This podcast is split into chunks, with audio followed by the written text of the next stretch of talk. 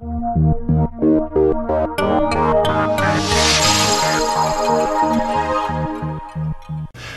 to the BlackburnNews.com candidate profile interviews for the riding of London North Centre. We are joined today by Peter Fragiskatos, who is the Liberal candidate in London North Centre, and we have five questions for Peter today.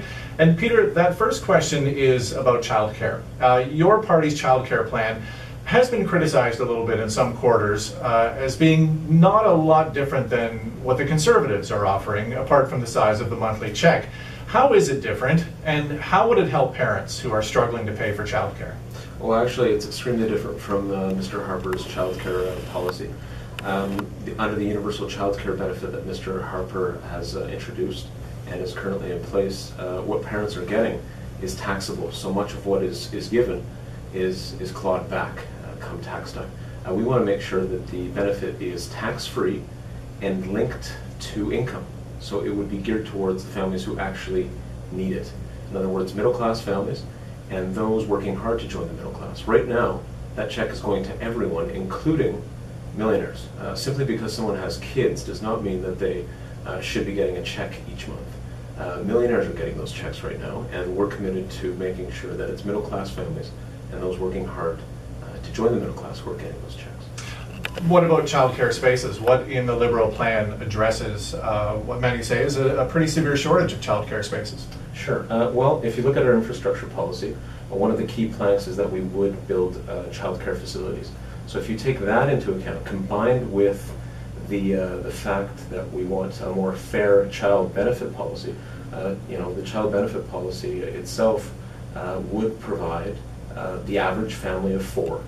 Um, in Canada, you know, making $90,000 a year. Uh, it would provide them with, um, you know, much more uh, robust kind of um, uh, a check that, uh, that would actually uh, help their needs. $2,500 more, in fact, is what they would make under our plan. So in combination with the building of childcare facilities, this is the kind of plan that can actually help middle-class Canadians and those working hard to join the middle class. London's unemployment rate um, has certainly fallen since the depths of the recession. You know, we, we got to double digits there for a while. Now we're down to uh, you know in the six and a half uh, range. There are a lot of people in this community, though, still struggling to find work, and it seems as though relying on the manufacturing sector, as we have in the past, uh, just really isn't a very good option anymore. How would a liberal government get people in this area working?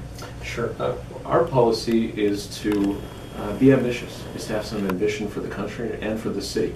Uh, we have placed uh, too much focus on the oil, oil and gas sector in this country, and we've seen, because of the cyclical nature of uh, oil and gas, that when the price drops, our economy also drops. Uh, manufacturing is also another instance where, you know, in the past we've focused uh, excessively on it, thinking that it's always going to be there, and when there's downturns, well, there's also downturns in our economy uh, because it was many, uh, based around manufacturing. What we're saying is that we have to diversify. Oil and gas matter. Uh, manufacturing, you know, if, if Toyota wants to come set up shop here, if, uh, if any car plant or any, any uh, large firm wants to come set up shop and employ thousands of people, uh, that's great, but we also have to look at other alternatives. you know, investing in infrastructure will generate growth throughout the country, and that will be felt in London as well and we have to make sure that we support research and innovation. The University of Western Ontario is in this riding. Uh, we've seen what happens when you support research and innovation. Germany, for example, has weathered the economic storm much better than Canada has. The economic storm of, of 2008, I should be specific. Uh, and a large part of that is that they've invested in research and innovation. There's been huge spin-off effects from those investments uh, that have led to the development of, of, of businesses. You know, uh, Germany is a startup uh, a base for startups, uh, you know, and we should look at that model. We should, uh, here in London, become a startup capital, um, you know, in North America. And I look forward to um, making that happen or working towards that in, in, the uh, coming years. You mentioned the oil and gas sector. Um, I want to kind of ask you about that because one of the issues that continues to grow uh, and get bigger in this country um, is, is the environment. We're all very concerned about obviously. We Canadians want to breathe clean air, we want to drink clean water, uh, but we've been criticized around the world uh, because of, of the oil sands. But when you think about it, unless we're willing to stop driving our cars, heating our homes, and using transport trucks to get products from point A to point B, uh, oil and gas extraction isn't going anywhere anytime soon. So the question is, how would a liberal government reconcile uh, the desire for a clean environment with the need for the product that the oil and gas sector produces? Well, the economy and the environment go together. You can't have a strong economy without a strong environment. And what we're saying is that, uh, precisely as you've, uh, you've pointed to, uh, we cannot uh, simply um, move past you know, oil and gas. That's here. It's a, an important part of the economy, but we have to make sure that we uh, carry out those kinds of uh, economic policies in a, in a fair way. Let's consult with First Nations communities uh, around pipelines, for example. Let's make sure that we're working with the international community uh, to reduce emissions. Let's, let's make sure that we're working with the provinces uh, who are uh, taking action on this. in British Columbia, we've seen the government there act. We've seen the government here in Ontario take action. In Quebec, Saskatchewan's making important, important strides in, that, in this regard and we have to uh, help the provinces along, uh, along with this. Uh, and, and not impose another level of bureaucracy onto them uh, that would only complicate the system. And uh, this is what Justin Trudeau is committed to. Uh, a fairer policy, one that, that is always seeking to consult, and, and also work, working with the provinces in the Federation to make sure that we have a, a balanced environmental policy. Canadians have become pretty cynical, it seems, about politics and, and about politicians. Um, we have seen people get fed up with things like broken promises, uh, floor crossing, robocalls, and majority governments of, of both stripes, both liberal and conservative in the past, uh, majority governments that have been won with, with less than 40% of the popular vote how do we address that, that cynicism? How do we get more people in this country engaged in, in the political process and, and more importantly, getting them out to the ballot box on election day? Sure. Uh, we can start by listening to them. Uh, all too often, uh, politicians get elected and then, you know, you hear from them every, uh, every four years. Uh, I want to be the kind of person who's reaching out, who's sitting around the table with uh, concerned citizens who, who want to voice their concerns on, on any issue. Uh, that's the kind of approach that we need in this country right now. And we're not hearing it. We're not seeing it. Uh, we have a government in place uh, in Ottawa that has forgotten what it means to actually go out and engage. Uh, you know, we're seeing conservative candidates routinely skipping uh, debates across the country. Uh, this is not the kind of approach that Canadians, you know, expect, and, and frankly, they don't deserve this. Uh, they want to make sure that their politicians are out there listening to them and sharing with them the vision that they have for the country. So it begins by actually respecting citizens. And as long as we continue to do that, we'll be just fine.